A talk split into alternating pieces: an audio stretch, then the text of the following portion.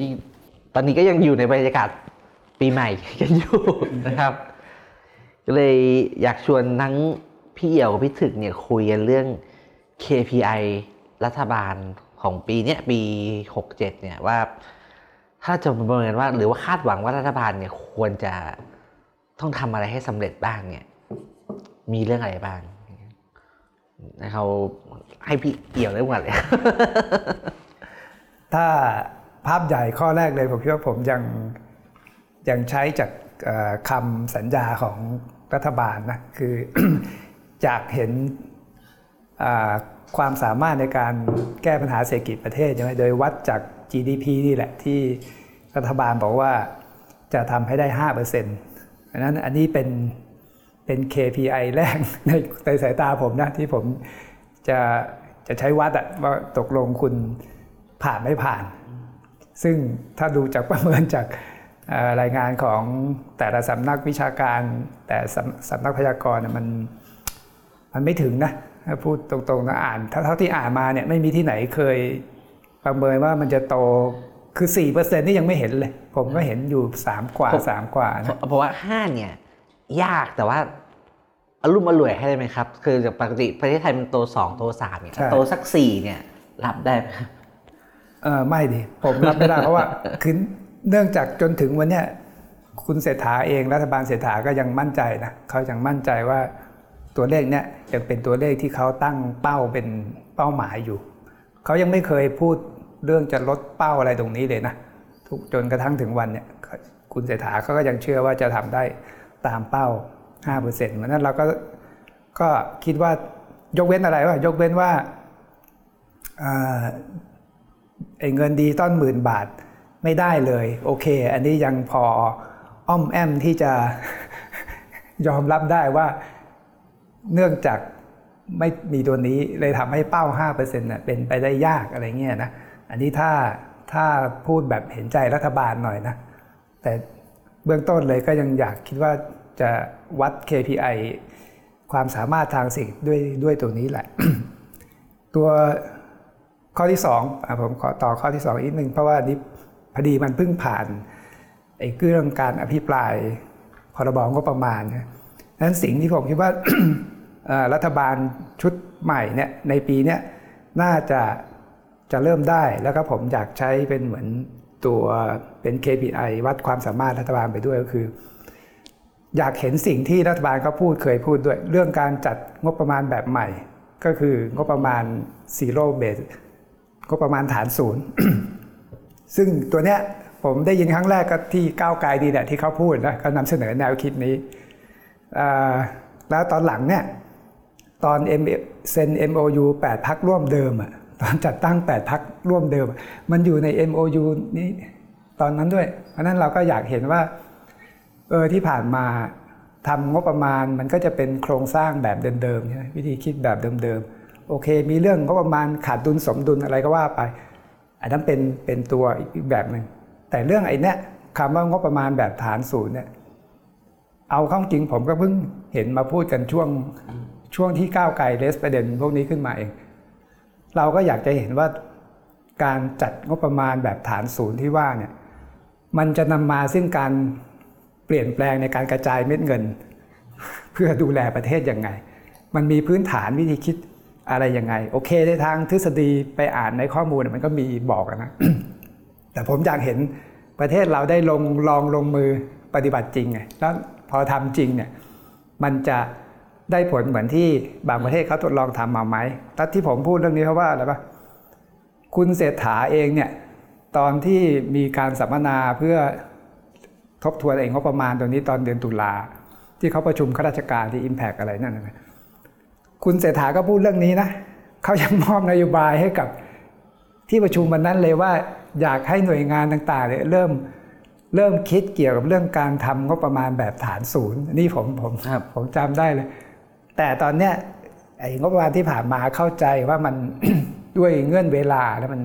มันคงเริ่มยากเพราะมันถ้าเราไปดูข้อมูลที่นักวิชาการเขาเขียนเขียนกันนะคือเหมือนมันต้องใช้เวลา ในการเปลี่ยนผ่านเอ้ยแต่ผมแบบฟังเนี้แล้ยวผมก็ก็สงสัยครับ คือตอนเนี้ยมันก็มีระบบงบประมาณใช่ไหมครับกระทรวงทบวงกรมอะไรก็ขอกันไป แล้วก็จะมีงบผูกพันนู่นนั่นนี่ทำให้มันทำฐานศูนย์ยาก แต่จริงๆในแต่ละปีเนี่ยรัฐบาลมีงบกลางอยู่เราเราจะเรียกว่างบกลางงบฐานศูนย์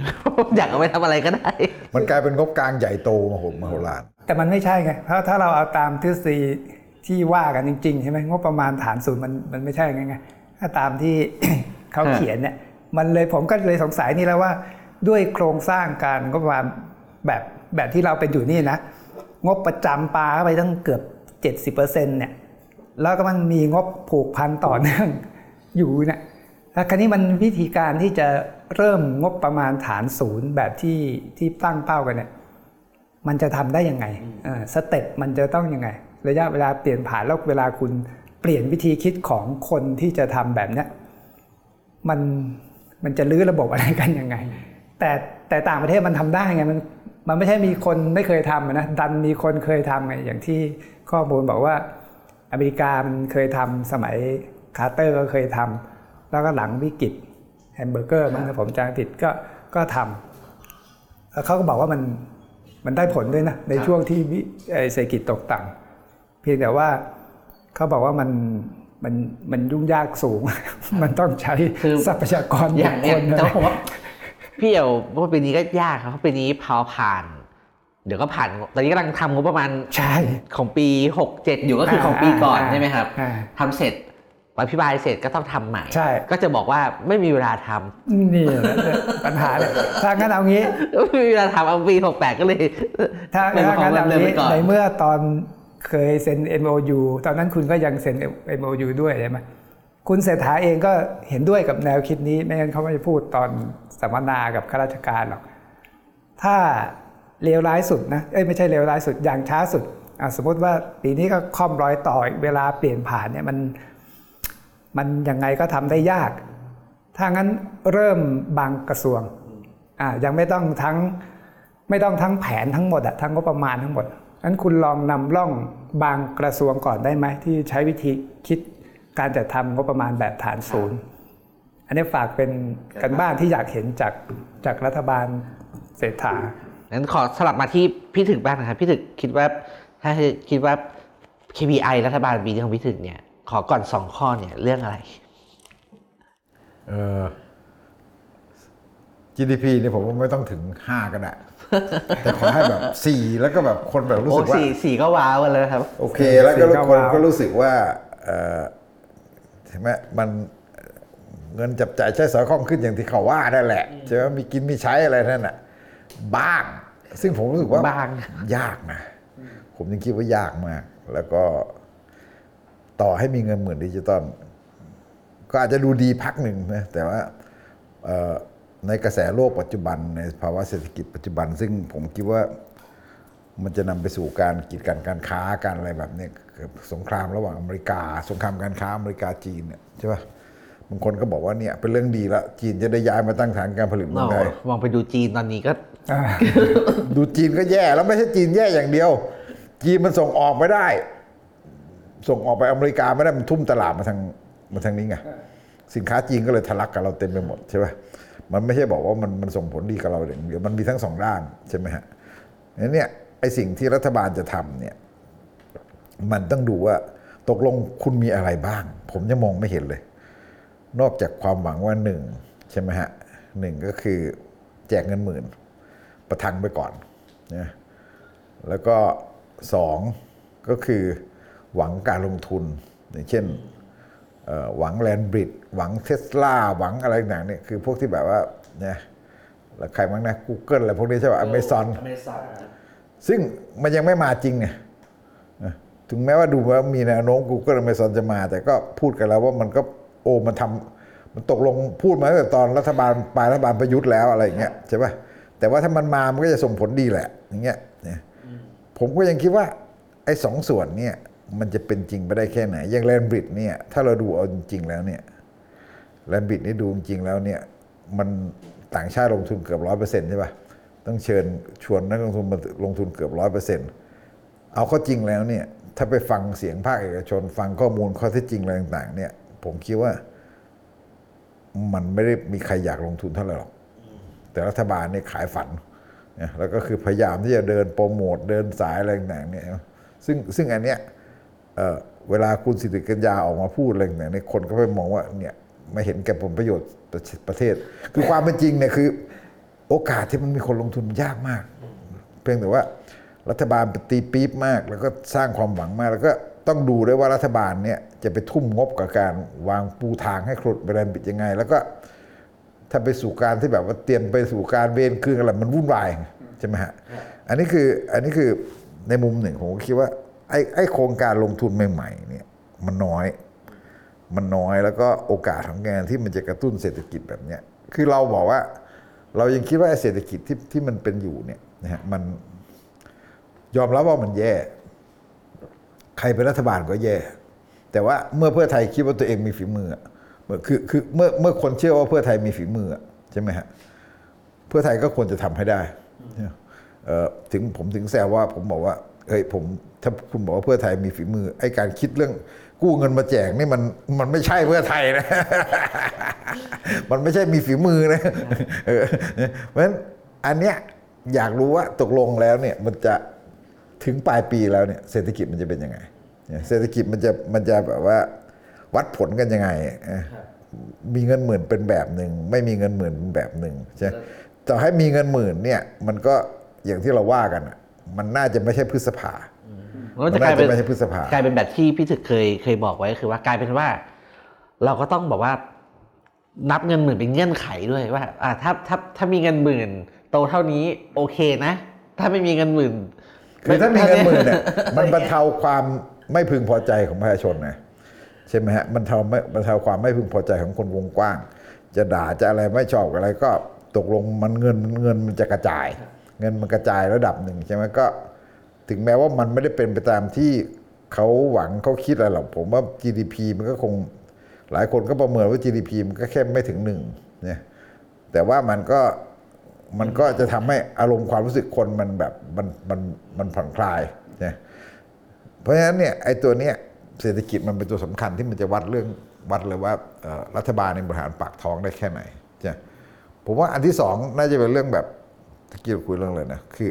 เอ่อพี่พี่เอ๋พูดถึงเรื่องงบประมาณ เรื่องงบประมาณงบประมาณอาจจะอาจจะอาจจะเป็นเรื่องรองสำหรับผม แต่ว่าแถมนิดหนึ่งว่าผมคิดว่าจริงๆเอ่อคุณต๋อมกับคุณเทงเขาก็พูดถึงอภิบาลงบประมาณนี่เขายกย่องรัฐบาลไทยรักไทยนะ จริงๆคือเป็นวิธีการแซะหรือเปล่าไม่นะเขาเขาชมจริงครับเขาชมจริงชมตอนถ่ายรักไทยครับ คือชมตอนไทยรักไทย เพราะว่ามันเออมันจัดงบประมาณได้แบบ ไม่ต้องเกรงใจไม่ต้องเกรงกลัวระบบราชการอะไรเลยไงเนี่ยเขาเป็นรัฐบาลเข้มแข็งที่มันจัดงบประมาณได้ แล้วก็สามารถทำตามเป้าหมายได้ใช่ไหมแต่ปัจจุบันเนี่ยก็คือแบบ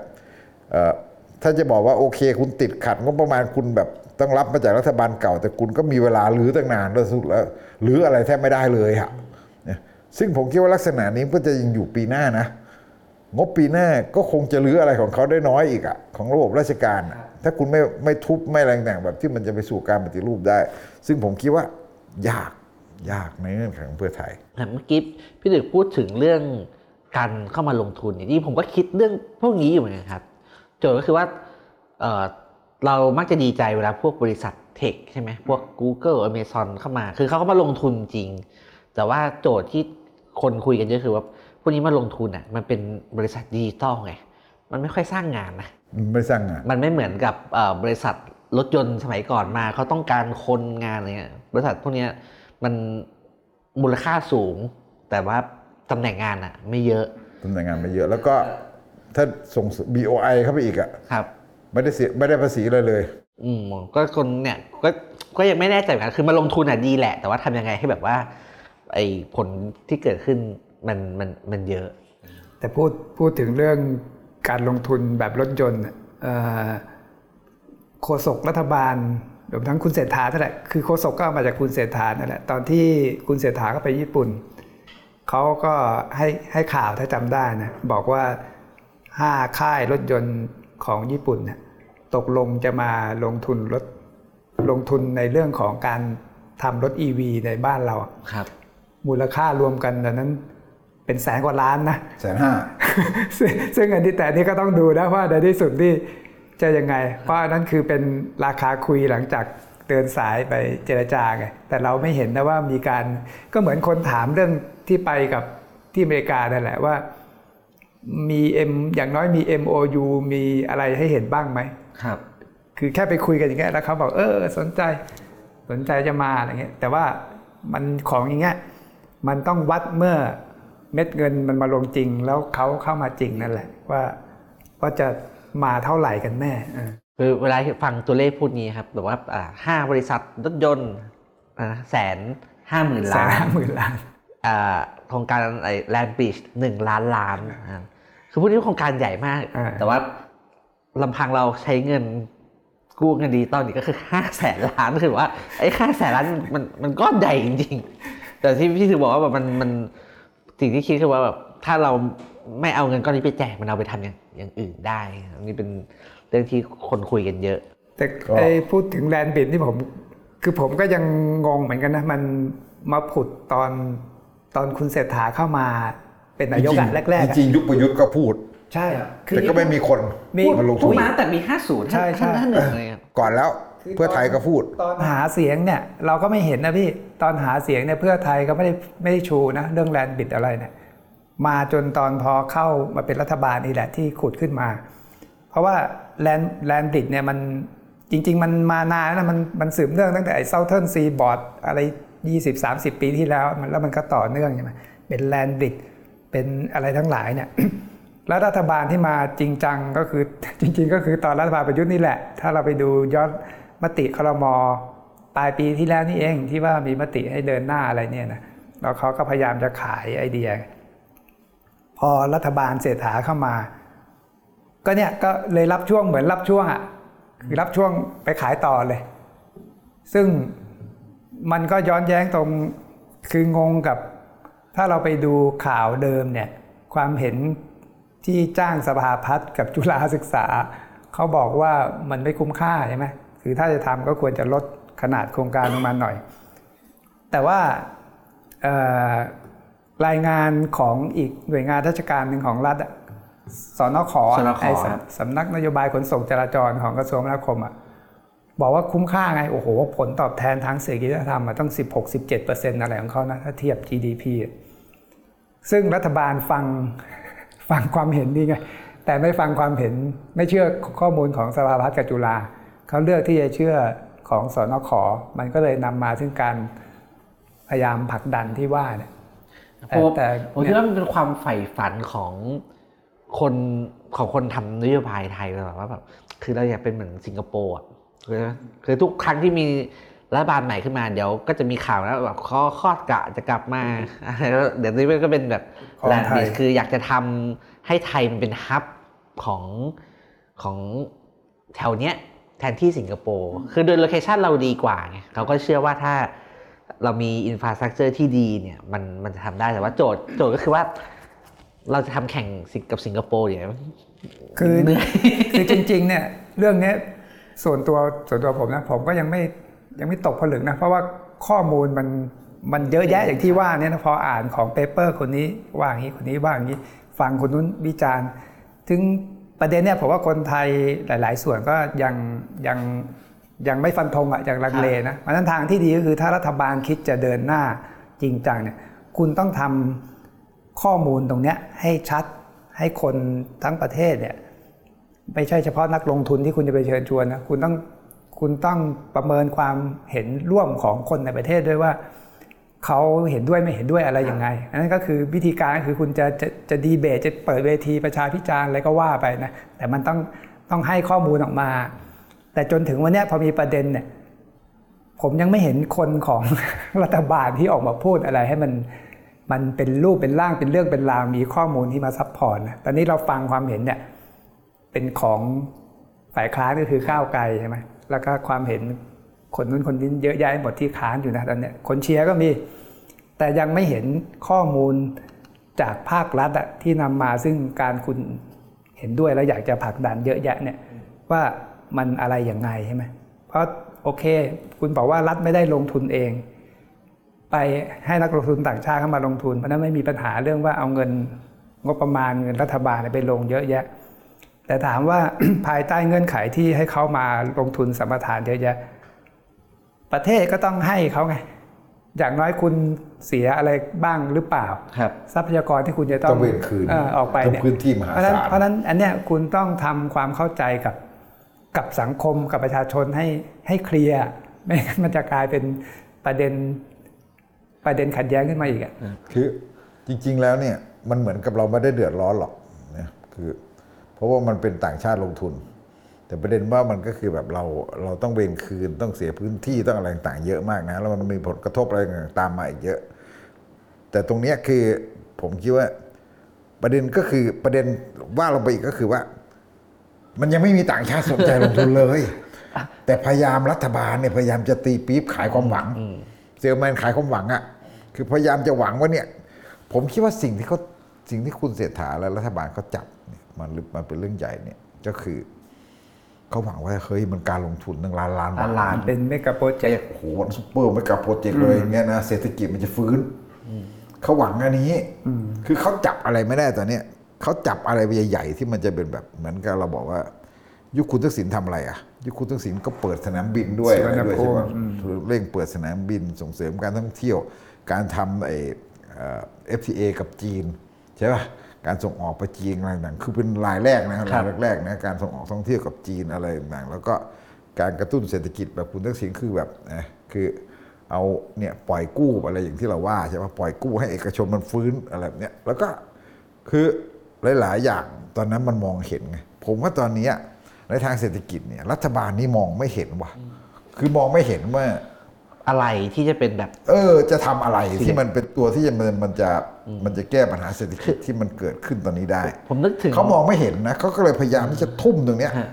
ขายฝันเรื่องแลนบิดเรื่องการลงทุนไอ้ไอ้รถรถยนต์ญี่ปุ่นแสนห้าหมื่นล้านก็ดูเหมือนจะมีคนบอกว่า มันรวมตัวเลขเก่าด้วยอะไรด้วย คือทั้งหมดเนี่ยคือ มันยังไม่ได้เกิดขึ้นจริงแล้ว แล้วรถยนต์ญี่ปุ่นเนี่ยก็ยังไม่อะเขายังไม่ขยับหรอกเขาอ่าคือเขาจะเป็นแค่ไอ้ส่วนเอ่อ ส่วนหนึ่งที่มันเป็น EV แบบครับแบบบางส่วนใช่ไหมไม่เขายังไม่ได้ขยับไปสู่ EV เต็มที่หรอกเนี่ยคือหลายๆเรื่องเนี่ยมันก็มันก็กลายเป็นแบบว่า เหมือนกับมันไม่มีเป้าแล้วไม่มีโครงการหลักประเด็นหลักที่แบบว่าจะสามารถที่จะทำอะไรที่มันเป็นเรื่องใหญ่ที่กอบกู้เศรษฐกิจได้ นอกจากหวังเรื่องแลนบิดใช่ปะเรื่องการลงทุนก็บางอย่างอะไรเนี่ยมันไม่มีจุดเลยครับผมไม่มีจุดเลย ผมนึกถึงคือถ้าเป็น 10 ปีก่อนเนี่ย เราก็ต้องพูดเรื่องรถไฟความเร็วสูงใครก็จะทำรถไฟอ่าความเร็วสูงใช่ไหมที่พอพอมันมันมันมันทำไปแล้วหรือมันมันมันขายกันไม่ค่อยได้แล้วก็ก็มีสิ่งใหม่เข้ามา มันไม่ว้าวละคือจริงๆรถไฟกำลังสูงรีบทำก็ดีนะที่ไปกับ แต่มันคือคุณสัมปทานจีนไปแล้ว แล้วมันไปค้างเติ่งอยู่นะแทนที่มันจะไปต่อกับลาวไปจีนอย่างเงี้ยครับเออลาวลาวทำเสร็จแล้วลาวลาวทำเสร็จแล้ววิ่งแล้วใช่เรานี่โอ้โหตั้งแต่สองพัน อ่าสิบสองเลยคุณชัดชาติขายไอเดียนี่ตอนนั้นเรามีไอ้ไทยแลนด์ 2020 ใช่ไหมตอนนี้เรา2023 แล้วไม่มีเกิด2024 แล้ว 2024 แล้วไม่มีอะไรเกิดขึ้น คือผมคิดว่าถ้าทางเศรษฐกิจอะผมมองว่านี่แหละ คือเขาต้องทำอะไรสักอย่างที่มันแบบเอ่อที่ไม่ใช่แค่คุณแจกเงินหมื่น แล้วก็มันมันจะสามารถที่จะกระตุ้นเศรษฐกิจได้จริงเนี่ยคือคือมันมองไม่เห็นไงสำหรับเราเรายังมองไม่เห็น แต่นี่คือตัวที่มันจะต้องวัดไง ส่วนส่วนในทางอื่นเนี่ยผมคิดว่าคือ คือในทางการเมืองมันก็ต้องวัดด้วยนะครับ สิ่งที่คุณจะทำอย่างเช่นเอ่อสิ่งที่ฝ่ายค้านเขาพิปรายเรื่องเรื่องกลาโหมเรื่องอะไรอย่างเงี้ยใช่ป่ะเรื่องกลาโหมเรื่องการเอ่อหรือระบบอะไรบางอย่างที่คุณต้องทำเรื่องแบบคือคือกลายเป็นว่าอย่างเรื่องการนะการยกเลิกเกณฑ์ทหารเนี่ยโดยสมัครใจเนี่ยก็ไม่ใช่แล้วอะ ใช่ไหมไม่ใช่แล้ว แล้วก็เดี๋ยวเนี่ยเดือนเมษาก็ต้องเกณฑ์ทหารแล้วเนี่ยแล้วก็การที่จะแบบว่าจะเออรี่รีทาย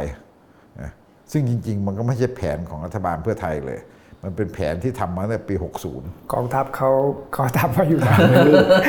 ทำมาอยู่แล้วไอ้สิ่งที่เราต้องการก็คือทำให้มันเพิ่มขึ้นแล้วก็เออเป็นรื้อทั้งระบบเลยใช่ไหม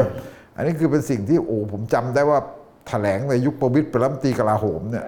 เออ ปี 70 เนี่ย 71 จะเหลือผู้ทรงคุณวุฒิที่ตบยุงอะ ในพลตบยุงเนี่ยอืมเหลือครึ่งหนึ่ง เขาบอกเหลือครึ่งหก็นึ่งยังเยอะอยู่ก็ยังเหลืออีกตั้งครึ่งนะ อะไรอย่างเงี้ย คือคือเรื่องพวกเนี้ยมันมันเหมือนกับว่าสรุปแล้วเนี่ย ผมว่าไอ้ในทางของการการปฏิรูประบบอะไรต่างๆเนี่ยมันมันตัวชีวัดมันน่าจะศูนย์แล้วล่ะ คือหวังอะไรไม่ได้ครับใช่ไหมหวังอะไรไม่ได้ใช่ไหมแล้วมันมีการที่แบบว่าเอ่อพูดถึงปัญหาเรื่องภาคใต้ด้วยอย่างเงี้ยใช่ป่ะเรื่องภาคใต้อย่างเงี้ยนะมันก็แบบว่าอะเขาเสนอยุบกอรมนเนี่ยหรือว่าอย่างน้อยคุณก็ต้องลดบทบาทกอรมนพออภิปรายงบอภิปรายเรื่องกอรมนกุเศรษฐาลุกขึ้นมาทันทีเลยเฮ้ยตอบแทนปกป้องกรมนเลยอะคืออันนี้ประหลาดแล้วก็ มันสอดคล้องกับสถานการณ์ ซึ่งแบบจริง ๆ แล้วเนี่ยที่มันมีการที่นักวิชาการเขาเขาเพิ่งรณรงค์ต่อต้านกันเนี่ยคือไอ้การเป็นจับคนที่แต่งชุดมลายูนักเคลื่อนไหวอะไรต่างๆนี่ใช่ไหมฮะแล้วแบบเนี้ยคือ เราต้องคำนึงถึงว่า ยุคคุณยิ่งรักนะ คุณทวีสอดส่องนี่ลงไปเป็นเลขาสอบตแล้วทำงานเรื่องการเจรจาเรื่องสันติภาพอะไรต่างๆ ประชาชนยอมรับมากเลยนะ นี่ยแล้วก็คนก็ชื่นชมมาก เราก็หวังว่าเนี่ยคืออย่างน้อยๆถึงคุณทวีจะไม่ได้อยู่ในหน้าที่นี้แล้ว แต่เป็นรัฐมนตรียุติธรรมแล้วพรรคประชาชาติก็เข้ามาใช่ป่ะไอ้การที่จะแบบว่าคุณจะแบบคล้ายๆกับว่าสร้างสันติภาพในในในในสามจังหวัดใต้เนี่ย มันต้องมีอะไรให้เห็นนะอืมมันต้องมีอะไรให้เห็นนะ แล้วก็คือ แล้วท่าทีหรือว่าไอ้การใช้อำนาจใช้อะไรต่างๆของทหาร ของอะไรต่างๆเนี่ยของของเจ้าหน้าที่รัฐเนี่ยมันควรที่จะปรับนะมันควรที่จะปรับลดลงนะเพราะว่าเอ่อสามจังหวัดใต้มันไม่ใช่ของก้าวไกลแล้วนะประชาชาติเกือบทั้งนั้นเลยใช่ไหมจริงๆจริงๆไม่ไม่ควรจะเป็นแค่สามจังหวัดใต้ด้วยนะเพราะว่าอย่างล่าสุดก็มีว่าแบบ ถูกแต่เอาสามจังหวัดใต้ก่อนไงมเนี่ยเอาสามจังหวัดใต้ก่อนไงคือคุณต้องมีมีอะไรที่มันเห็นให้ให้เห็นชัดในเรื่องสามจังหวัดใต้ แล้วก็ถัดมาก็เป็นเรื่องปัญหาโครงสร้างของอรมนอืมเนี่ยปัญหาของกลาโหมใช่ป่ะซึ่งอันเนี้ยเนี่ยเป็นเรื่องที่คุณต้องปรับให้ได้ว่าให้มันเห็นผลงานให้ได้ว่าเฮ้ยอย่างน้อยให้คนสามจังหวัดใต้เขารู้สึกว่ามันมันมีสันติสุขขึ้นอะอืมอืมคุณจะทำยังไงอะ ใครกันใครตัวชี้วัดยากมากเลย เออคือตัวชี้วัดนี่ยากแต่หมายถึงว่าผมบอกว่ามันต้องมีตัวมันต้องต้องเห็นนะอืมมันต้องเห็นนะ คือคุณทวีเนี่ยอาจจะบอกว่าวันนี้คุณทวีเป็นประชาชาติ แต่บอกว่าเป็นพรรคประชาชาติ แต่ ตอนนั้นน่ะคุณทวีก็ทำงานในพรรคเพื่อไทยใช่ไหมครับก็เราก็รู้กันนะก็คือเขาก็ลงไปตรงนั้นก็คือแบบเนี่ยคุณทักษิณคุณยิ่งรักษณ์เขาก็พยายามที่จะแบบว่า แก้ปัญหาภาคใต้ในช่วงปี 54ถึง57แหละ เขาก็ทำได้ดีระดับหนึ่งพอมาถึงตอนเนี้ยคุณกลับเข้ามาอีกทีเนี่ยอาจจะบอกว่าทำไมคุณต้องเหมือนกับว่าเกรงใจทหารจังอะเกรงใจทหารจังแล้วก็กลายเป็นแบบว่าคือคือทหารภาคใต้ตอนเนี้ยมีแนวโน้มของการที่ทิศทางของเขาเนี่ยเป็นเหยี่ยวด้วยนะอืมกลับไปเป็นเหยื่ออีกค่อนไปทางสายเหยี่ยวด้วยนะครับเท่าที่เราเห็นตอนเนี้ยพี่อะไรครับมีโจมีทย์ผมมีเพิ่มอีกนิดหนึ่งเอ่ออันนี้อาจจะไปโยงกับ ตัวนโยบายเรือธงของอีกอันหนึ่งของรัฐบาลก็คือเรื่องซอฟต์พาวเวอร์นะมันมีทั้งตัวที่โดยตรงอย่างเช่นเรื่องอตอนนี้ตัวพรบภาพยนตร์เขาเขาบอกว่าเขายกร่างไว้แล้วนะอันแรกเลยที่ผมเคยเรียกร้องไว้แล้วล่ะไอ้ก้าวแรกเลยคือคุณเริ่มจากแก้กฎกระทรวงก่อนแก้กฎกระทรวงเซ็นเซอร์ทีนี้ตอนปีใหม่เนี่ยผมเห็นข่าวแล้วแหละคุณคุณอิงเนี่ยเขาก็ให้ข่าวแล้วว่า มีการตั้งคณะกรรมการเพิ่มสัดส่วนเอกชนเข้าไปมากขึ้น แต่กฎกระทรวงเนี่ยตอนนี้ยังแก้ไม่ได้นะไอ้ที่บอกว่ากฎกระทรวงจะแก้ได้เลยในร้อยวันเนี่ยทำทันทีเนี่ยยังไม่ได้เซ็นเลยนะบอกว่ากฎกระทรวงอยู่ระหว่างการเหมือนกับ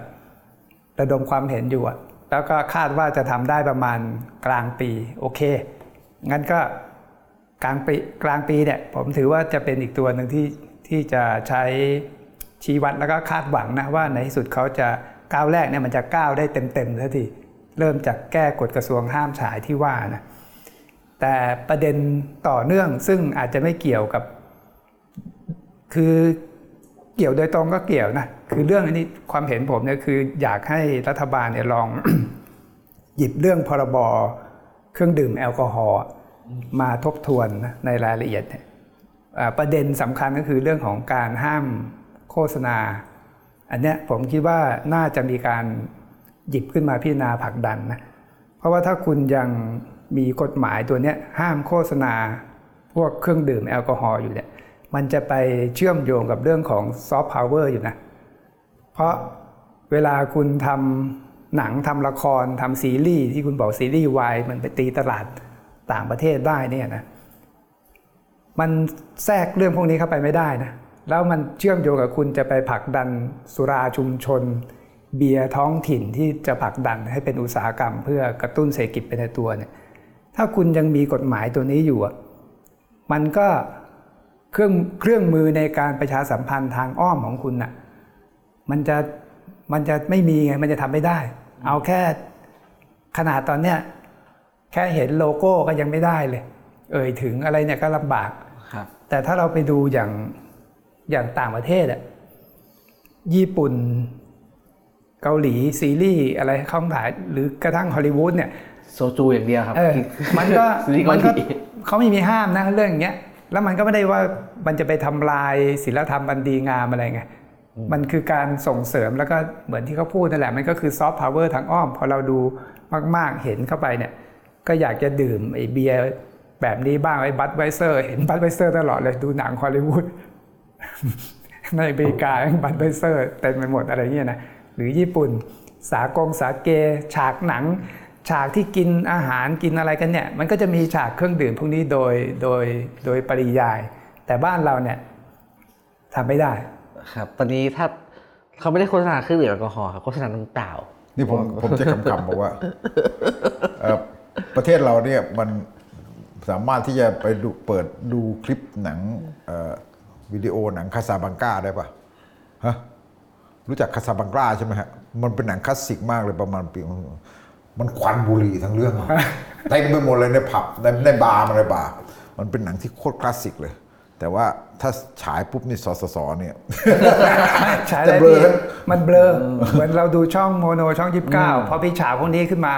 เบลอหมดเลยแต่มันเบลอทั้งเรื่องเลยนะคาซาบลังกาเนี่ยมันเป็นสุดยอดหนังคลาสสิกที่ที่เต็มไปด้วยควันบุหรี่ แต่ผมว่าผมว่าเมืองไทยเมืองไทยมันมันมันมันตลก เพราะว่าแต่ละครีเอทีฟไทยก็เก่ง ตอนเนี้ยอย่างพวกบริษัทผลิตเครื่องดื่มแอลกอฮอล์เขาก็ผลิตน้ำเปล่าออกมา แล้วเขาก็โฆษณาว่าแบบเอาวันนี้ไปฉลองกันก็ฉลองกันด้วยน้ำเปล่าแต่ผมผมผมกลับมาทางนี้แหละผมคิดว่า ถ้าเราวัด KPI เนี่ยอย่างที่ว่าผลงานเนี่ยหนึ่งทางด้านเศรษฐกิจใช่ป่ะผมว่านี่เป็นตัวหลักนะสองคือเรื่องทางการเมืองและการแบบ การเมืองในแง่ของการปฏิรูประบบราชการที่รัฐบาลทำได้ ซึ่งอันนี้คือถ้าเรามองผมคิดว่าอย่างกลาโหมเนี่ยครับตำรวจผมก็คิดว่าไม่ ไม่เป็นตัวชี้วัดไหมเป็นตัวชี้วัดไหมเป็นตัวชี้วัดแต่จะทำอะไรไม่ได้ ใช่ป่ะคือคือเอะแล้วก็เอ่อเราเห็นข่าวที่มันอื้อฉาวของของตำรวจของอะไรต่างๆใช่ป่ะตั้งแต่นู่นอะแต่ต้นปีเรื่องทุนจีนสีเทาเรื่องอะไรกำนันนกมาจนถึง เสียแป้งนาโนด ความอื้อฉาวของกระบวนการยุติธรรมทั้งหมดเนี่ยใช่บางเรื่องมันอาจจะไม่เกี่ยวกับรัฐบาล เช่นเรื่องของอายการเรื่องของศาลอะไรต่างๆแต่ว่าเรื่องของตำรวจนี่มันรับเต็มๆช่วงที่ผ่านมามันอาจจะเป็นเรื่องที่แบบมันเกิดขึ้นในยุคประยุทธ์แล้วมันก็ต่อมามันก็คาบเกี่ยว ผมคิดว่าปีหน้าเนี่ยยังไอ้ปีเนี้ยยังมีอีกยังจะมีอีกเรื่องอื้อฉาวแบบนี้ แล้วมันจะกลายเป็นเรื่องที่แบบมันจะเขย่ารัฐบาลใช่ไหมฮะตะกี้เราก็พูดถึงว่าไอ้อย่างเช่น นโยบายเฉพาะด้านอย่างเช่นเรื่องสังหวัดชายแดนภาคใต้อาจจะเป็นเรื่องเล็กสำหรับคือไม่ใช่เรื่องไม่ใช่ไม่ใช่เรื่องเล็กมันเป็นเรื่องที่เอ่อมันไม่ใช่มันไม่ใช่เรานับกันแล้วมันอาจจะไม่ใช่เรื่องใหญ่ แต่เราต้องถือเป็นเรื่องใหญ่ เพราะว่ามันเป็นสิ่งที่เพื่อไทยเคยทำแล้วประชาชาติก็ทำประชาชาติก็อยู่ในรัฐบาลเพราะฉะนั้นตัวนี้ต้องเห็นใช่ไหมฮะทีนี้ถ้าเรามาไล่เรื่องอื่น ๆ ผมคิดว่า เราก็จะรู้สึกว่านโยบายการศึกษา ผลงานทางการศึกษาจบเลยนะคืออันนี้ไม่ต้องวัดเลยนะศูนย์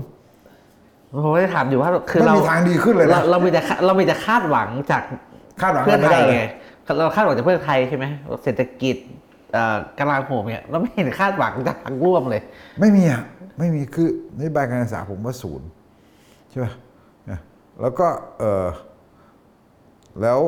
ทางด้านไอ้ของส่วนของวัฒนธรรม อันนี้จะเป็นเรียกว่าเพื่อไทยรับผิดชอบใช่ไหมอย่างเช่น อย่างเช่นซอฟต์พาวเวอร์อะไรเงี้ยผมคิดว่าจะทำได้แค่ไหนนี่เรายังไม่รู้เพราะว่าผมว่ามันมันยากอะผมไปฝ่าเรื่องฝ่าเรื่องกฎระเบียบฝ่าเรื่องอะไรต่างๆเนี่ยเห็นว่าเขาบอกว่าเขาจะไม่มีแล้วเซ็นเซอร์เรื่องศาสนาเรื่องอะไรต่างๆได้หมด แต่ห้ามยุ่งเรื่องสถาเป็นบันสนะถาบันเออคือผมก็ยังรู้สึกว่า มันจะตีความตรงไหนวะคือ ถ้าถ้ามันมีใครแตะเรื่องสถาบันมันก็โดนหนึ่งสองมาละมั้งเออ แต่ว่าเรื่องพวกนี้เนี่ยเราไม่รู้ว่าจะทำได้แค่ไหน แต่ว่าอันนี้อันนี้น่าน่าสนใจเรื่องซอฟต์พาวเวอร์เรื่องวัฒนธรรมใช่ไหมฮะเพราะว่ามันเป็นสิ่งที่มันถ้าเมืองไทยมันแบบรัฐบาลก็คงคิดว่าอันนี้แหละ ที่มันจะพลิกพลิกพลิกเศรษฐกิจได้ใช่ไหมเนี่ยทีนี้ด้านไหนอีกล่ะ ถ้าพูดถึงเนี่ยเนี่ยผมว่าด้านความเออตะกี้อย่างตำรวจเนี่ยผมเรียกว่าด้านด้านความยุติธรรมใช่ป่ะ ทหารบางคนจะเรียกว่าด้านความมั่นคงด้านความมั่นคง ซึ่งมันควรจะรวมสามจังหวัดใต้ด้วยนะแต่ว่าไอ้ด้านความมั่นคงมันต้องรวมถึงการปฏิรูปด้วยนะปฏิรูประบบปฏิรูปกองทัพเรื่องการจัดซื้ออาวุธ ซึ่งแบบคุณสุทินก็กลายเป็นได้ฉายาดาวน้อยไปแล้วนะเพราะว่าซื้อเยอะแต่ว่าเอ่อผ่อนนานเออผ่อนนานเออทำให้ดูเงินมันน้อยๆหน่อยอะไรเงี้ยเออซึ่งอันเนี้ยเออลักษณะเนี้ย กระทรวงกลาโหมนี่ก็ดูเหมือนว่าเราจะคาดหวังอะไรไม่ได้แล้วใช่ไหมด้านความยุติธรรมด้านตำรวจเนี่ยผมก็ว่ายาก ผมคิดว่าแผลมันจะโผล่ขึ้นมาอีก มันจะค่อยๆโผล่ขึ้นมาเรื่อยๆ เรื่องคดีเรื่องอะไรแบบเนี้ยจะแต่ว่าออตอนนี้อาจจะดูแบบตำรวจสามัคคีกัน เฉพาะหน้า แต่มันเรื่องมันจะผุดขึ้นมาอยู่ดีเรื่องมันจะผุดขึ้นมาอยู่ดีสวยทางหลวงมันมาได้ทุกเมื่อใช่อะไรแบบเนี้ยผมก็คิดว่าด้านเนี้ยเราคาดหวังได้ยาก แล้วก็มีเรื่องหนึ่งที่คุณเศรษฐาก็คือหลุดให้พูดไงเรื่องฝาก จนเขาไปทำตีเรื่องตัวเพื่อไทยอันนี้ก็ คือมันทำให้คนมันคาดหวังได้ยาก เรื่องสิ่งแวดล้อมใช่ไหมที่มันจะเจอนะเรื่องสิ่งแวดล้อมเรื่อง PM 2.5 ใช่ป่ะเรื่องแรงต่างๆเนี่ยอันเนี้ยยังไม่เห็นอันนี้คือไม่ชัดไม่ชัดฝ่ายค้านก็วิจารณ์อยู่ว่าไม่ชัดคุณไม่มีนโยบายไม่มีงบมีนโยบายแต่ไม่มีงบประมาณ ไม่มีงบประมาณที่จะไปจัดเลยอะไรแบบเนี้ยใช่ไหมงั้นถ้าเราไล่ไปเรื่องๆอย่างเงี้ยเนี่ยไล่เป็นด้านๆอย่างเงี้ยเนี่ยด้านสังคมด้านอะไรแบบเนี้ยผมคิดว่ามันมันคือคล้ายๆกับว่ามันคงต้องตั้งเป้ากันแหละว่า คุณหวังอะไรจากรัฐบาลใช่ที่จะต้องตั้งว่าปลายปีเนี่ยเขาควรจะทำอะไรได้บ้าง แต่ดูเหมือนว่าจะไม่ค่อยมีใครคาดหวังเท่าไหร่มีเรื่องเศรษฐกิจเป็นเรื่องใหญ่ เศรษฐกิจเนี่ยมันมีอีกเรื่องหนึ่งซึ่งผมคิดว่า เดี๋ยวตัวชี้วัด คือเดือนเมษานี่แหละจะตัดสินแกได้อีกรอบนะตัดคือตัดสินรัฐบาลเศรษฐาได้อีกรอบเนี่ยคือเรื่องค่าแรงค่าแรงขั้นต่ำ400 บาท เพราะว่าตอนที่ขึ้นมาไอ้รอบแรกเนี่ยเอ้ยรอบล่าสุดนี้นะขึ้นมาแค่นี้ใช่ไหมแต่เขาบอกว่า เดี๋ยวจะมีการทบทวนอีกครั้งหนึ่งตอนประชุมไตรภาคีเดือนมีนาใช่ไหมนั้นก็จะผลักดันตรงนี้ อันนี้จะเป็นตัวตัววัด เขาเรียกวัดอำนาจนายกอีกอีกครั้งหนึงอะว่าตกลงนายกเนี่ยสามารถที่จะถ่ายทอดนโยบายของเป้าหมายของตัวเองเนี่ยลงไปในในกระบวนการแบบนี้ได้ หรือไม่คุณมีความสามารถที่จะไปถ่ายทอดกำกับชี้นำได้หรือไม่ ข้ออ้างเรื่องไตรภาคีมีอำนาจในการประชุมลงมติอะไรกันเนี่ยกก็จริงตามกฎหมายนะอย่างที่บอก แต่อย่างที่เราคุยกันรอบคราวก่อน ในเชิงโครงสร้างของสัดส่วนไตรไตรภาคีเนี่ยตัวแทนรัฐกับตัวแทนลูกจ้างรวมกันแล้วมันมากกว่าอย่างไงเนี่ยลงมติถ้าคุณมีการคุยกันให้มันชัดเจนแล้วนะชี้นำว่าเอ้ยอันนี้มันนโยบายสำคัญของรัฐมันจะยกระดับรายได้ของอผู้ใช้แรงงาน คุณก็ต้องฟันธงมันก็ต้องได้ ถ้าเป็นนายกแล้วยังสั่งตัวแทนรัฐไม่ได้นี่คุณคุณจะเป็นทำไมอะ ใช่ไหมนายกมันต้องสั่งนโยบายซึ่งประกาศ แล้วไม่ใช่แค่นโยบายเพิ่งประกาศ เป็นนโยบายที่ใช้ในการหาเสียงบอกชัดเจน และเสียงส่วนใหญ่ทั่ว ๆ ไปเนี่ยทุกคนผมว่าส่วนใหญ่เขาเห็นด้วยอยู่แล้วไอ้ยกระดับค่าแรงขึ้นมาอย่างนี้นะนั้นถ้าเกิดไตรภาคีรอบหน้า ยังไม่ได้ 400 บาทอีกเนี่ยผมว่าเมษาครับสถานะอันนี้วัดเห็นวัดให้เห็นในเดือนเมษาเลยอ่าสถานะคุณเศรษฐาในการเป็นนายกเนี่ย มันยิ่งลดความน่าเชื่อถือลงไปอีกอะคุณเศรษฐาก็จะกลายเป็นอินฟลูเอนเซอร์ในโลกทวิตเตอร์อีกอะผมคิดว่ารัฐบาลต้องการ quick winในความหมายที่ว่า คือที่ผ่านมาโดนวิจารณ์ตลอดว่า ไม่แก้ปัญหายาก ไม่แก้ปัญหาเชิงโครงสร้าง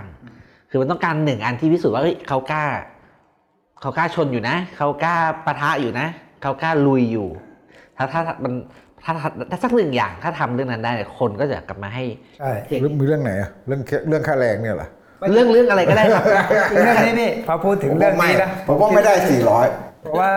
เพราะว่าแกไปทำเรื่องนี้ เอาเรื่องนี้เลยละกันเรื่องโครงสร้างค่าไฟฟ้า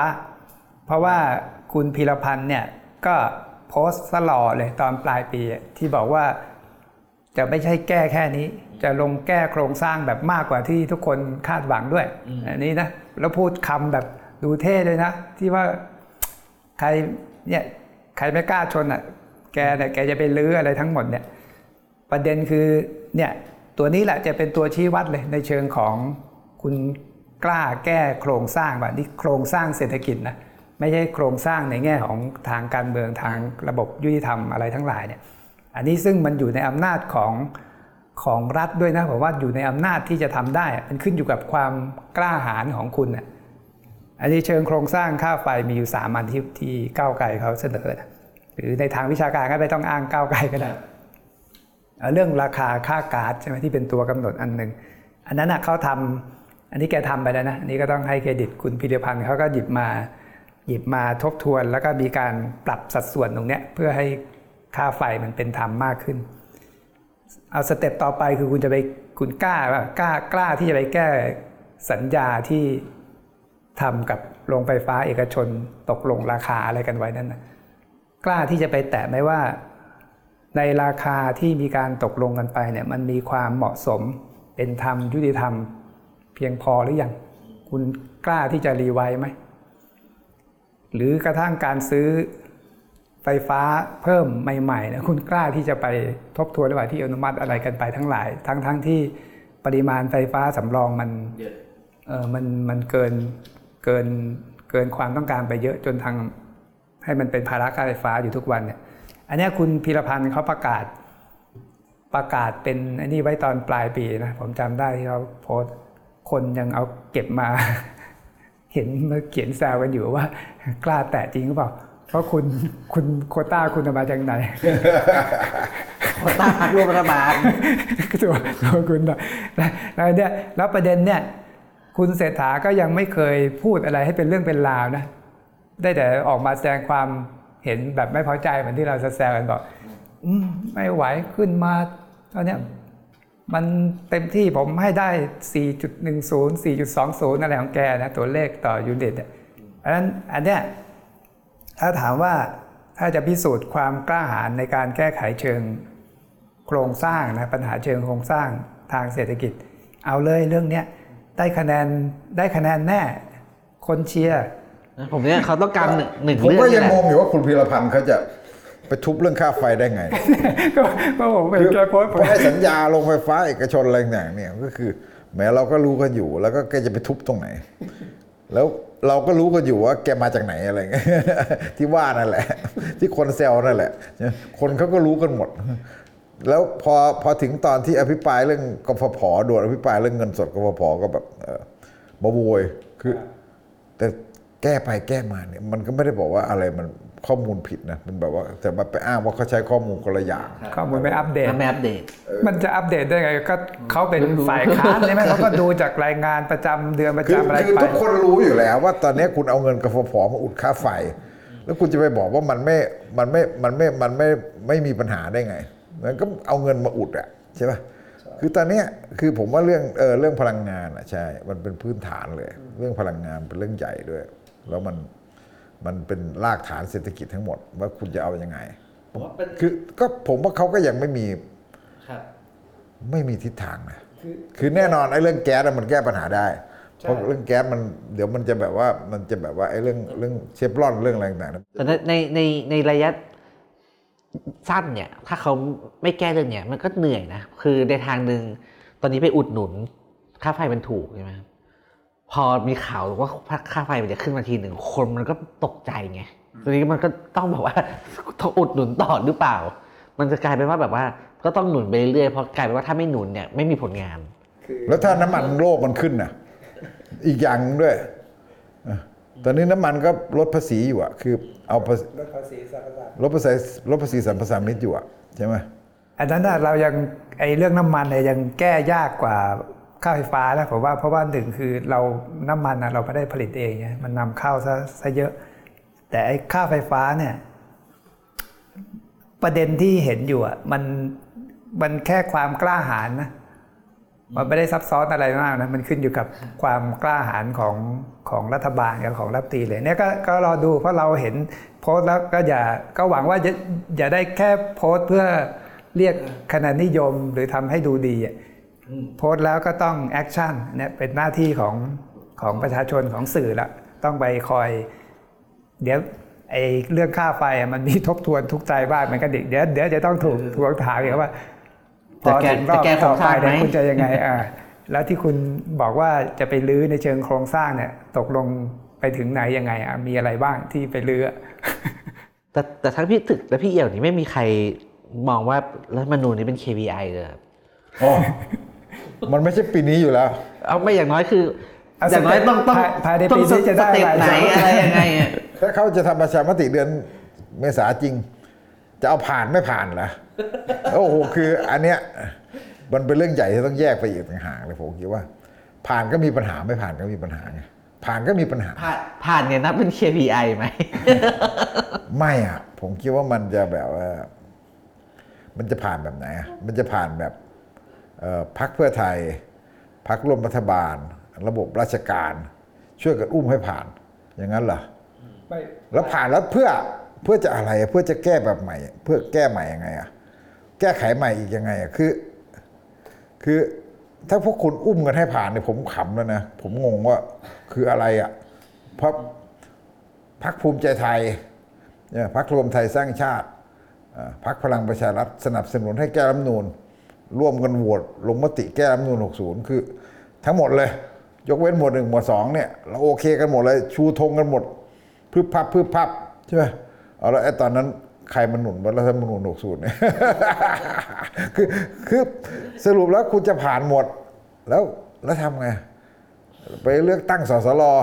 อะไรอย่างเงี้ยเออนี่ยังไม่ยังต้องเถียงกันอยู่นะไอ้ข้อเลือกตั้งสสรกับกับที่แต่งตั้งร้อยคนเนี่ยว่า 77ต่อ23เนี่ยมันยังเป็นแค่ของกรรมการนะมันยังแล้วมันไม่อยู่ในประชามติเลยนะพอประชามติเสร็จเนี่ยนะต้องไปว่ากันเรื่องนี้ปอีกระชามติเสร็จก็เข้าสภาไปว่ากันเรื่องนี้อีก ถึงตอนนั้นเนี่ย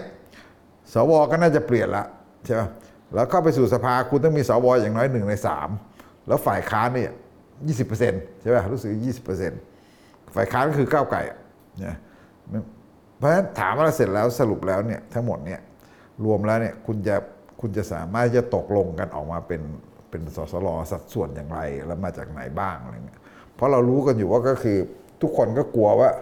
สสรมาจากเลือกตั้งแล้วมันจะกลายเป็นก้าวไก่ มันจะเสียบก้าวไก่อะไรอย่างเงี้ย นะจริงๆมันไม่ใช่หรอกมันก็ไม่ขนาดนั้นนะแต่ว่าไอ้สิ่งที่เขาเขา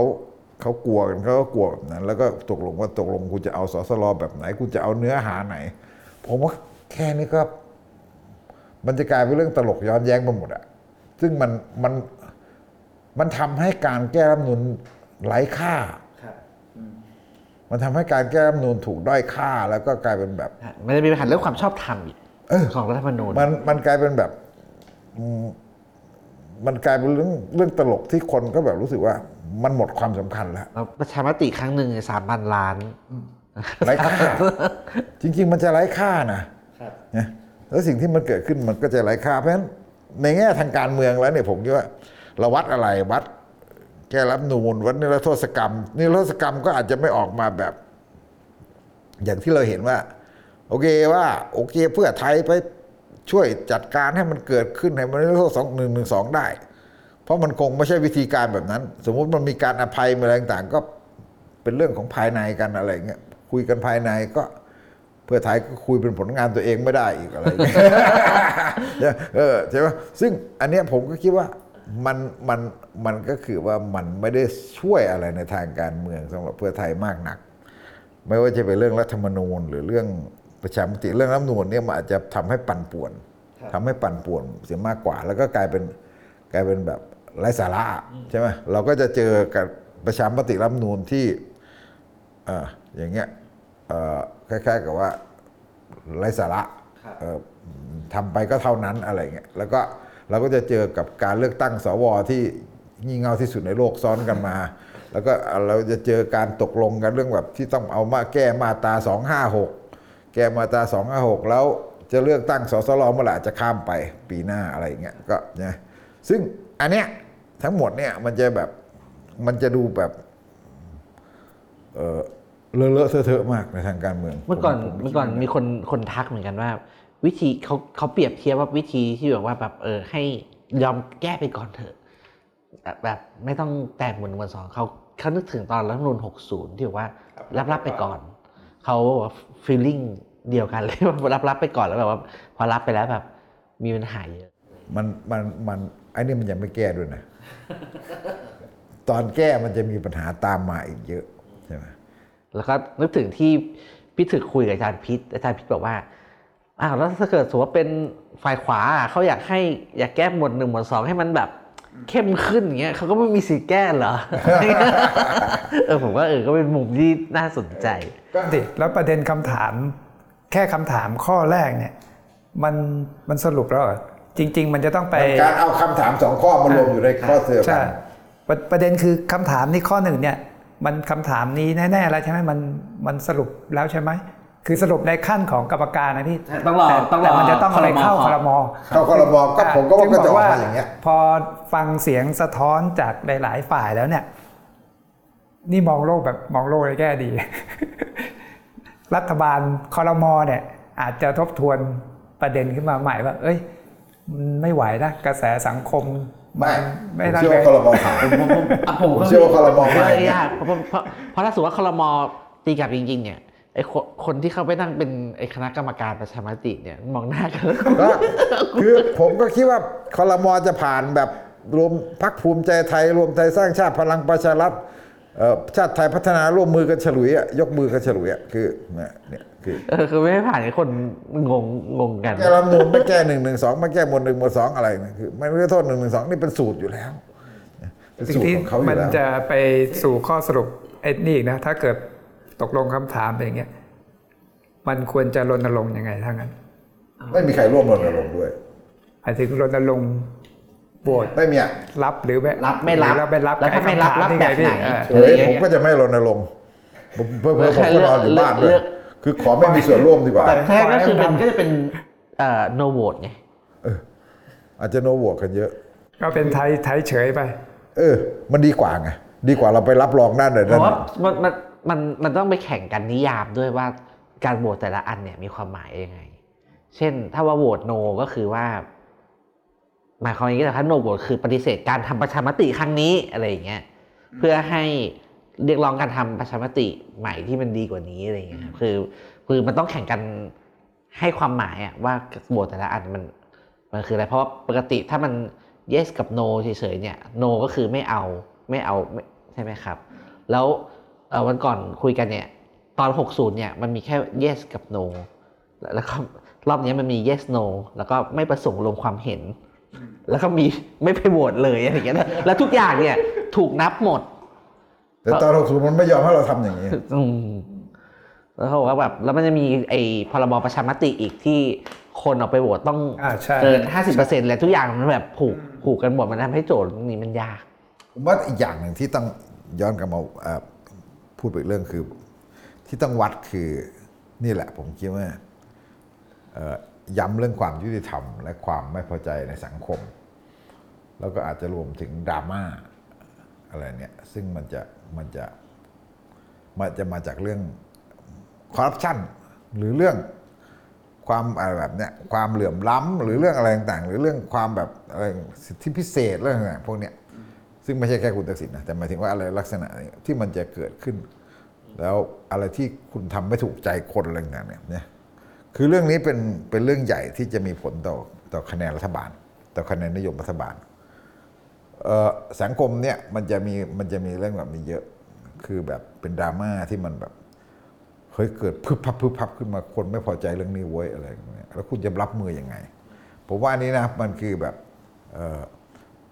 มันมันมีรากฐานของมันอยู่ เรื่องเรื่องความยุติธรรมเนี่ยเป็นเรื่องใหญ่ใช่ไหมอย่างที่บอกว่าเรื่องตำรวจเรื่องอะไรต่างๆเนี่ยใช่ไหมฮะเรื่องทุจริตคอร์รัปชันเรื่องสวย อันนี้คือคนไทยไม่เชื่อ คุณไม่ต้องพูดอะไรมากหรอกคนรู้ มีพึบขึ้นมาเนี่ยคนรู้สึกว่ามันใช่ทันทีอะใช่ไหมแล้วปรากฏว่าเฮ้ยผลมันไม่ออกมาอย่างที่เราคิดเว้ยเนี่ยคือแม่มันไม่ได้ออกมาอย่างที่เราแบบต้องการต้องการเห็นที่แบบว่ามันโปร่งใสเห็นมันแบบเนี้ยเนี่ยเห็นมันมีความเท่าเทียมต่างๆเนี่ย พวกนี้มันจะมันจะผมคิดว่า อันนี้อาจจะไม่เรียกว่า KPI แต่อาจจะเรียกว่าเป็นสิ่งที่คาดเดาว่ามันจะเกิดแล้วมันจะกระเพื่อมอยู่ตลอด เหมือนกับเมื่อไหร่ถ้าเป็นแบบว่า เฮ้ยปรากฏว่าเฮ้ยไอ้พวกนี้คนคนของรัฐบาลอะไรต่างๆแล้วมันทำไม่ดีแล้วมันรอดเว้ยมันอะไรต่างๆเนี่ยเนี่ยอันเนี้ยผมว่ากระทบ อันนี้ผมเสริมพี่ถึกเลย คือคืออันเนี้ยอยากเห็นออยากเห็นจากใช้ตัวนี้เป็นตัววัดเลยก็ได้ คือเรื่อง ระเบียบของกรมราชทัณฑ์ที่จะที่ให้พักไม่ใช่พักโทษ คือกำหนดเอ่อพื้นที่นอกเรือนจำอะเป็นที่คุมขังนะอันเนี้ยเป็นอำนาจของอธิบดีกรมราชทัณฑ์ที่เขาตั้งคณะกรรมการนะเพราะฉะนั้นสิ่งที่อยากเห็นจากตัวเนี้ยเสริมจากวิธีก็คือว่าเออตอนนี้เขากำลังมีการพิจารณากันอยู่นะเพราะฉะนั้นการพิจารณาในไม่ว่ารอบแรกหรือรอบต่อๆไปเนี่ยมันต้อง มันต้องสะท้อนความเท่าเทียมอะแล้วก็มีกฎเกณฑ์ที่มันอธิบายได้ชัดเจนนะ และสิ่งที่เรียกร้องอยากเห็นที่สุดก็คือ คุณต้องไม่ยกเว้นกรณีนักโทษคดีม .112 อีกนะ คือหลายเรื่องเนี่ยพอไปอย่างเรื่องนี้แล้วโทษกรรมอะก็บอกว่าจะไม่รวม 112 ใช่ไหมอันเรื่องนี้ก็เหมือนกัน เรื่องนี้ระเบียบในการคุมขังนอกเรือนจำเนี่ยหวังว่าจะไม่มีการยกเรื่องเนี้ยมาเป็นข้ออ้างอีกนะ เพราะในระเบียบใหญ่มันไม่มีนะจริงๆมันเขาเขาไม่ได้กำหนดนะ ระเบียบใหญ่ว่ายกเว้นอะไรยังไงเขาใช่คจะรับมีเลยทุกคดีอ่าแล้วแต่ว่าในการขั้นตอนของการพิจารณาเนี่ยมันกลายเป็นดุลพินิษของคณะกรรมการที่เขาตั้งขึ้นมาไงว่า ในที่สุดเขาจะเลือกแบบไหน ภายใต้กรอบที่กำหนดไว้ใช่ไหมนั้นผมกลัว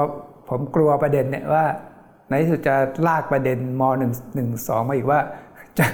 จะไม่ได้รับการพิจารณาให้คือไปอยู่คือในคือเรื่ที่จริงเนี่ยระเบียบราชทัณฑ์นี่ตัวด้วยเนี้ยตามที่กสมเสนอมันมีสองสามข้อเพิ่มหนึ่งก็คือว่าไอ้แบบเนี้ยคือสำหรับคนที่ใกล้พ้นโทษคนที่รู้สึกว่าข้อหาไม่รุนแรงนะนะให้ให้ให้ไปอันที่สองก็คือว่าจริง ๆ แล้วมันแยกสำหรับคนที่เอ่อคดียังไม่ถึงที่สุดอ่าอย่างอานนท์อย่างเกตอะไรพวกเนี้ยคดียังไม่ถึงที่สุดนะคุณต้องแยกออกจากคนที่คดีถึงที่สุดที่เป็นนักโทษไปแล้ว อันที่สามจริงๆถ้าคุณทำได้ถ้าคุณแบบมีความกล้าหาญเนี่ย คือแยกนักโทษการเมืองจริง ๆ มันแยกได้นะขอโทษทางความคิดแล้วก็ไปขังเอาไปควบคุมในคือคุณไม่มีอำนาจพื้ที่พิเศษอะไรต่างๆเพราะว่ามันเรื่องของศาลตัดสิน แต่ว่าคุณสามารถที่จะแยกได้อะไรอย่างเงี้ยใช่ปะซึ่งอันเนี้ยผมคิดว่ามันก็อยู่ในในส่วนของเรื่องความยุติธรรมนี่แหละเรื่องของความพึงพอใจ คือคือดราม่าพวกเนี้ยผมคิดว่ามันมาแบบ มันมาง่าย แล้วมันมาเร็วแล้วแล้วถ้าจัดการไม่ดี มันจะลุกลามใช่ไหมเหมือนกับเรื่องเสียแป้งอะไรเงี้ยคนบอกโอ้โหเฮ้ยนี่มีทั้งตำรวจมีทั้งอายการโดนกล่าวหาด้วยอะไรเงี้ยแล้วเสียแป้งมันโดนคนเดียวอะไรเงี้ยคือตอนกำนันนกนี่ตอนนั้นโอ้เรื่องใหญ่เรื่องตอนนี้ก็แก้กำนันนกก็เรื่องใหญ่ใช่ไหมแล้วรัฐบาลที่จัดการปัญหาไม่ดีเนี่ยไปเลย คือคือไม่ไม่ได้บอกว่าพังแต่หมายถึงว่า คะแนนนิยมมันเสื่อมอะไรเนี่ยมันเสื่อมตลอดใช่ไหมซึ่งซึ่งเรื่องพวกเนี้ย มันเราไม่ได้พูดแค่ว่าเรื่องคุณทักษิณมันจะมีเรื่องของสมมุติว่ามันเกิดการขุดการแฉข้อมูลว่าเฮ้ยมันเกิดอะไรแบบคล้าย ๆ แบบสงสัยว่าคอร์รัปชันหรืออะไรแบบนี้ใช่ไหมนะเนี่ยอย่างประชาธิปัตย์เนี่ยอย่างเซลล์ประชาธิปัตย์ก็ได้ คุณจุลินทร์เนี่ยเรื่องถุงมือยางนั่นนะคุณเอ่อคุณอยู่รัฐบาลประยุทธ์คุณรอดนะแต่คือถ้ารัฐบาลนี้เจออย่างนั้นนะโอ้โหแบบเนี่ยครับ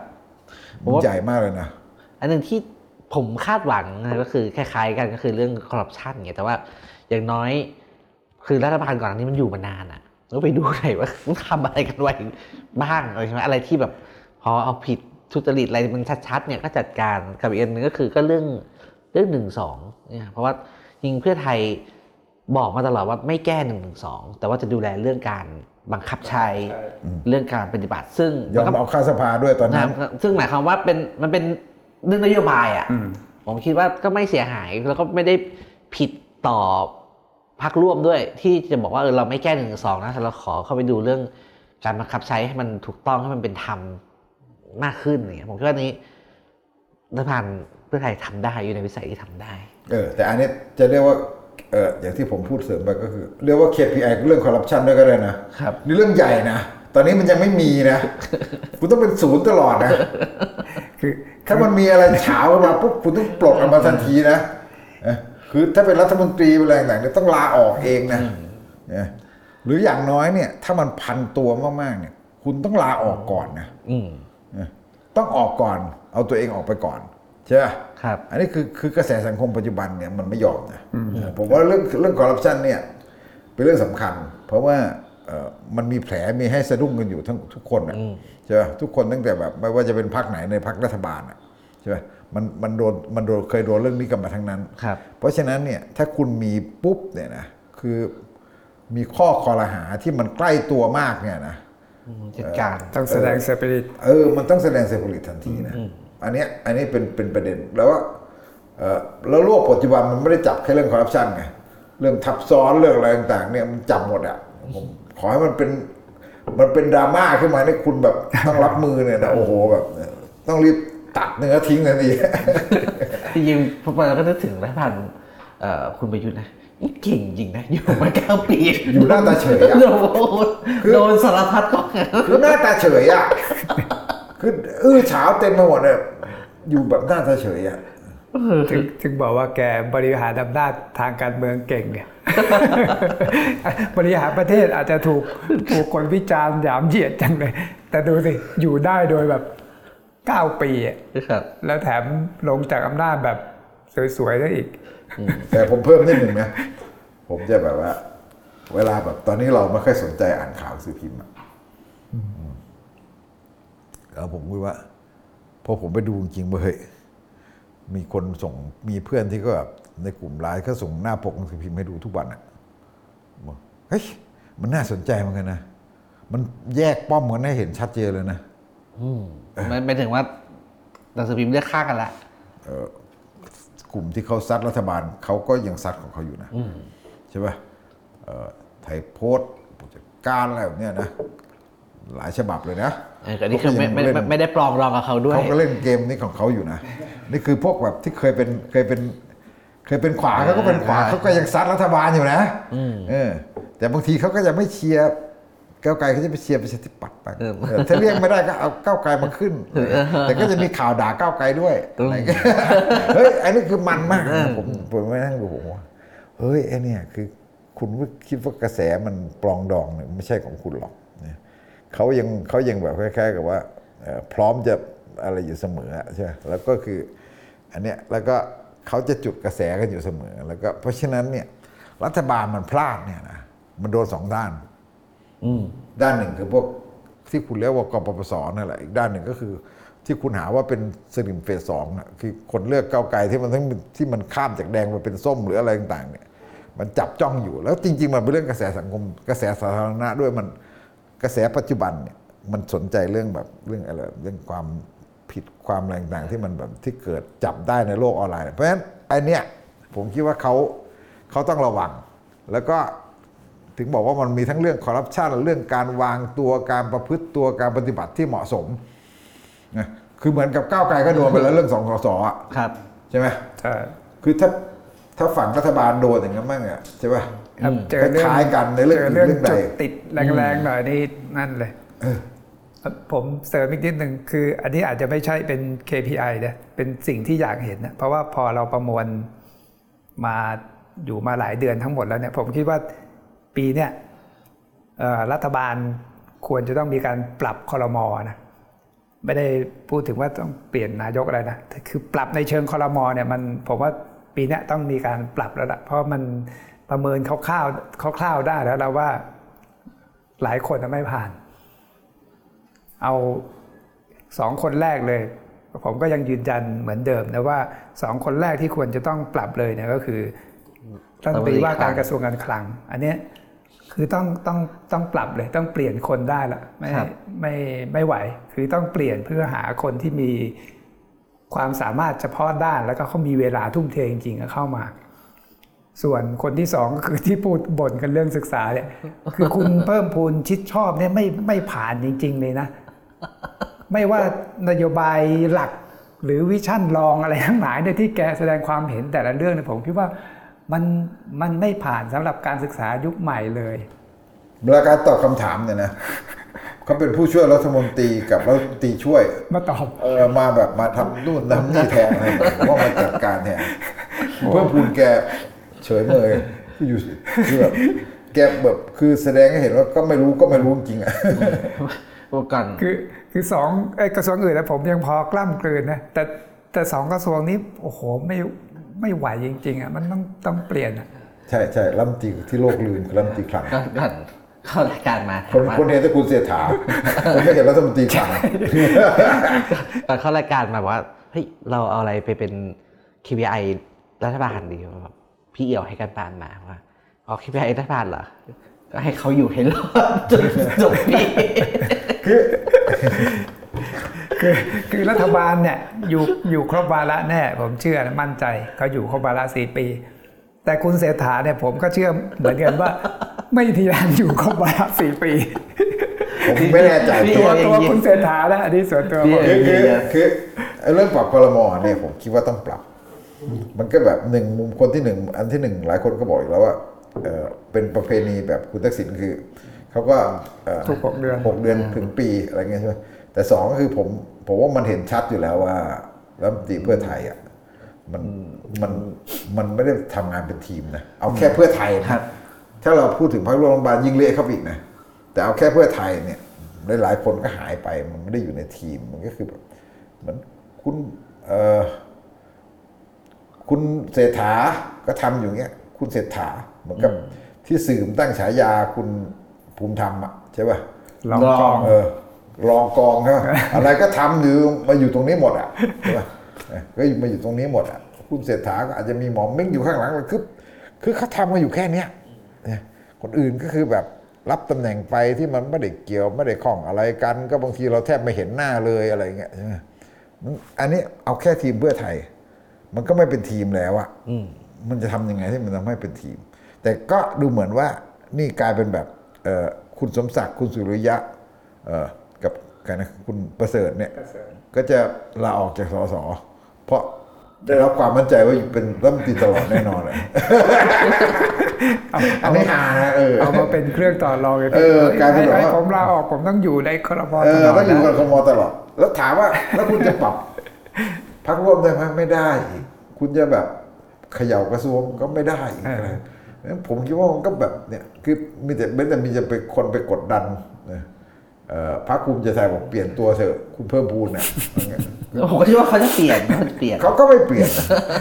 คือคืออันเนี้ยผมคิดว่ามันมันยาก ถามว่ารัฐบาลอยู่ครบสี่ปีไหมผมคิดว่าในเงื่อนไขของปัจจุบันเนี่ย มันมีโอกาสที่จะอยู่ครบใช่ เหมือนกับเราบอกว่าประยุทธ์ยังอยู่ครบสี่ปีเลยทั้งที่อยู่อย่างแย่ๆโอ้โหคือแบบถูกกระหน่ำแบบถูกทุกด้านอะแต่เขาอำนาจเขาอยู่แบบเนี้ยก็อำนาจเขาเป็นเอกภาพใช่ป่ะอำนาจที่มันหนุนหลังมันเป็นเอกภาพ แต่ผมคิดว่าเพื่อไทยเนี่ยมันจะครบไหมเนี่ย ผมยังไม่มั่นใจเพราะว่า อย่างที่บอกว่าผมคิดว่าหนึ่งอำนาจของเพื่อไทยเออมันมันมันแบ่งเป็นสองขั้วอยู่แล้ว การเมืองมันสามขั้วอยู่แล้วใช่ไหมเพื่อไทยกับฝั่งอนุรักษ์เนี่ยเขาก็ จับมือกันใช่ไหมพรรคร่วมรัฐบาลมันจับมือกัน แต่มันเหมือนกับว่ามันไม่ได้เป็นเนื้อเดียวกันหมดเนี่ยมันก็จะมันก็จะมีการแบบขัดแย้งมีการต่อสู้แล้วปลายแถวลงไปมันก็จะมีแบบความพยายามจะปั่นป่วนอยู่จากทางฝั่งนู้นใช่ปะฝั่งขวาด้วยกันอะไรเงี้ยที่มันพยายามจะปั่นป่วน พวกที่แบบว่าไม่พอใจพวกที่อะไรต่างเนี่ยมันยังมีอยู่มันยังมีอยู่นะแล้วเพียงแต่ว่าพลังที่กลุ่มใหญ่กว่า คือพลังฝั่งก้าวไกลหรือว่าฝั่งฝั่ง คนมวลชนเนี่ยฝั่งฝั่งประชาชนที่ที่ฝั่งเนี่ยมันก็คือแบบไอ้การล้มรัฐบาลเนี่ยมันไม่มีวิธีอื่นนะมันที่ผ่านมาเพื่อไทยมันโดนล้มด้วยรัฐประหารเนี่ยเพราะฉะนั้นคนส่วนใหญ่เนี่ยฝั่งนี้มันไม่ได้สนับสนุนรัฐประหารไงมันก็เลยโอกาสของการเกิดเนี่ยมันจะยาก มันโอกาสงการล้มมันจะยาก แต่มันก็คือผมว่ามันก็จะรวนแล้วมันปั่นป่วน แล้วถ้ามันไปถึงจุดที่แย่นะหมายถึงว่าถ้ามันไปถึงจุดที่แย่มันก็จะรวนแล้วก็จะปั่นป่วนแล้วจะยังไง มันยังคิดว่าเราจะเกิดอะไรที่ ไม่ได้เป็นไปตามคันลอง แต่ว่ามันเดาได้ยาก คือรับประหารคนก็ไม่เอาแล้ว คือสภาพตอนนี้ผมว่าผมว่าถ้าเรามองคนที่เลือกก้าวไกล หรือคนที่อะไรต่างที่ 14 ล้าน หรือพลังทางสังคมอะไรที่มันเกิดขึ้นตอนนี้คือ คนมันไม่เอารัฐบาลแบบประยุทธ์ เบื่อรัฐบาลแบบประยุทธ์มาก เบื่อรัฐประหาร คือเห็นแล้วว่ารัฐประหารเป็นพิษเป็นภัย แต่ก็มีความรู้สึกก็เบื่อนักการเมืองแบบเนี้ยแบบที่เป็นอยู่อะนี่ยแบบที่ผสมพันธุ์กันอาจจะไม่ได้บอกว่าเลวร้ายกับเพื่อไทยแต่มันถึงว่าโอ้โหดิกูเลือกรัฐบาลทีไรก็ต้องได้ภูมิใจไทยมาเป็นรัฐบาลเลยล่ะเออเลือกตั้งทีไรต้องได้ภูมิใจไทยมาเป็นรัฐบาลด้วยหรืออะไรเงี้ยนักการเมืองบ้านใหญ่อุปถัมภ์อะไรมันแบบเพราะฉะนั้นความเบื่ออะไรอย่างเนี้ยมันมันมันมันผสมกันอยู่มันในขณะเดียวกันมันมันเหมือนแบบยุคยุคยุคอดีตอะสองนักคราประชาธิปไตยยุคอดีตเนี่ย แต่ว่าในยุคปัจจุบันเนี่ยสิ่งที่มันเพิ่มมาคือกูไม่เอารับประหารแล้วเหมือนกันอีกอืมมันก็เลยแบบว่า ทิศทางของการเมืองมันบอกว่า มันจะเรียกว่ามั่นคงก็ไม่ใช่ แต่เพียงแต่ว่ามันมันจะ มันจะไม่เป็นแบบเดิม ถูรูถูกลางจนครบวาระแต่ผมว่าคือคนมันมากกว่านั้นคือคนต้องการเปลี่ยนนะเปลี่ยนอะไรหลายอย่างคือครับเปลี่ยนกติกาเปลี่ยนอะไรนี่ก็ต้องการ นี่คือมันถึงแบบว่าถึง แต่มันร่ำนูนก็ไม่จะไม่ออกมาอย่างที่อยากได้ อย่างที่อยากได้ใช่ไหมฝากทิ้งท้ายอีกอีกอันหนึ่งที่อยากเห็นครับ อยากเห็นคุณเศรษฐา action เป็นนายกเต็มตัวจริง ๆ เลิกเป็นเลิกคิดเป็นอินฟลูเอนเซอร์บนโลกทวิตเตอร์คือการใช้ Twitter เพื่อสื่อสารกับสังคมนะเป็นเรื่องที่ดีนะ สื่อสารเรื่องความคิดว่าทำอะไรไปอะไรยังไงโอเค แต่แต่สื่อสารแบบที่ผ่านมาที่เป็นประเด็นดราม่าเนี่ยคุณคุณเศรษฐาต้องต้องทบทวนบางเรื่องนะมันเป็นหน้าที่ของนายกที่คุณต้องไป action ให้เป็นเรื่องเป็นราว ไม่ใช่มาแค่บ่นมาบ่นผ่านทวิตเตอร์บอกความคิดในใจให้คนรู้ว่าคิดอย่างนู้นอย่างนี้ เพราะว่าเออ เห็นว่าสังคมส่วนใหญ่เขาเออออแบบนี้นะก็มาร่วมเออออกับเขาอะไรเงี้ยมันมันคือเนี่ยมันไม่ใช่บทบาทของนายกรัฐมนตรีมันมันควรจะมากกว่านั้นครับแล้วเรื่องอย่างล่าสุดเนี่ยมันเหมือนในนี่นะเท่าที่พี่เหมือนคุณเป็น CEO บริษัทแสนสิรินั่นแหละแล้วคุณมีความเห็นไม่ตรงกับ CFO ที่เขาเป็นฝ่ายการเงินอะ แล้วอยู่ๆคุณก็มาบ่นผ่านสาธารณะมาตำหนิวิธีคิดของ CFO ผ่านสาธารณะ ทั้งๆที่คุณอยู่ในที่ประชุมมาคุยกันเป็นเรื่องเป็นราวเป็นทางการได้ มันอันเนี้ยคุณเศรษฐาต้องต้องระมัดระวัง นอกจากเรื่องที่ผ่านมาอีกอันหนึ่งที่ต้องระมัดระวังก็เรื่องเวลาแกไปเจรจาต่างประเทศนั่นแหละ ชอบชอบพูดอะไรที่บางทีมัน มันไม่ใช่ภาษานักการทูตนะครับใช่ใช่ไใภาษามันเป็นการทูตภาษาแบบเอ่อเหมือนที่พี่ถึกบอกว่าแกเป็นเซลแมนนั่นแหละเป็นก็พูดเอาใจพูดไปขายของอะไรอย่างเงี้ยอืมอันนี้ต้องอันนี้อยากเห็นคุณเศรษฐาปรับ อันนี้ด้วยความหวังดีครับผมก็เออผมว่ามันก็ต้องมี KPI คุณเสียถามั้งถึงตอนกลางปีเนี่ยถ้ามันทำอะไรแบบลำบากนี่ก็จะทำยังไง คืออะไรที่พูดพูดว่ามันทำไม่ได้แล้วมันมันยากเนี่ย แกทำไง ผมว่าแกก็ต้องออกมาเอาแบบง่ายสุดนะแกก็ต้องออกมาประเมินนะว่าเรื่องนี้ทำได้เรื่องนี้ทำไม่ได้เปลี่ยนแผนอะไรอย่างเงี้ยผมว่ามันก็ธรรมดาครับคนมันก็ทำงานอะ มันก็คาดหวังให้สำเร็จทุกเรื่องไม่ได้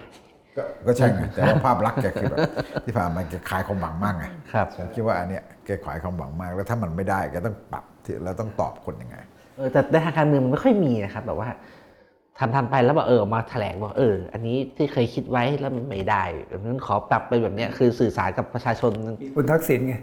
อ่าจมีคนริงทักษิณๆจริงๆไปเรียนรู้วิธีการของคุณทักษิณนั่นแหละคุณทักษิณครับเนี่ยเป็นตัวอย่างที่ดีในแง่ของความสามารถ แล้วก็การถ่ายทอดการ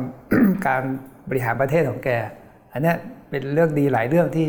คุณเศรษฐาควรจะไปไปเรียนรู้ครับ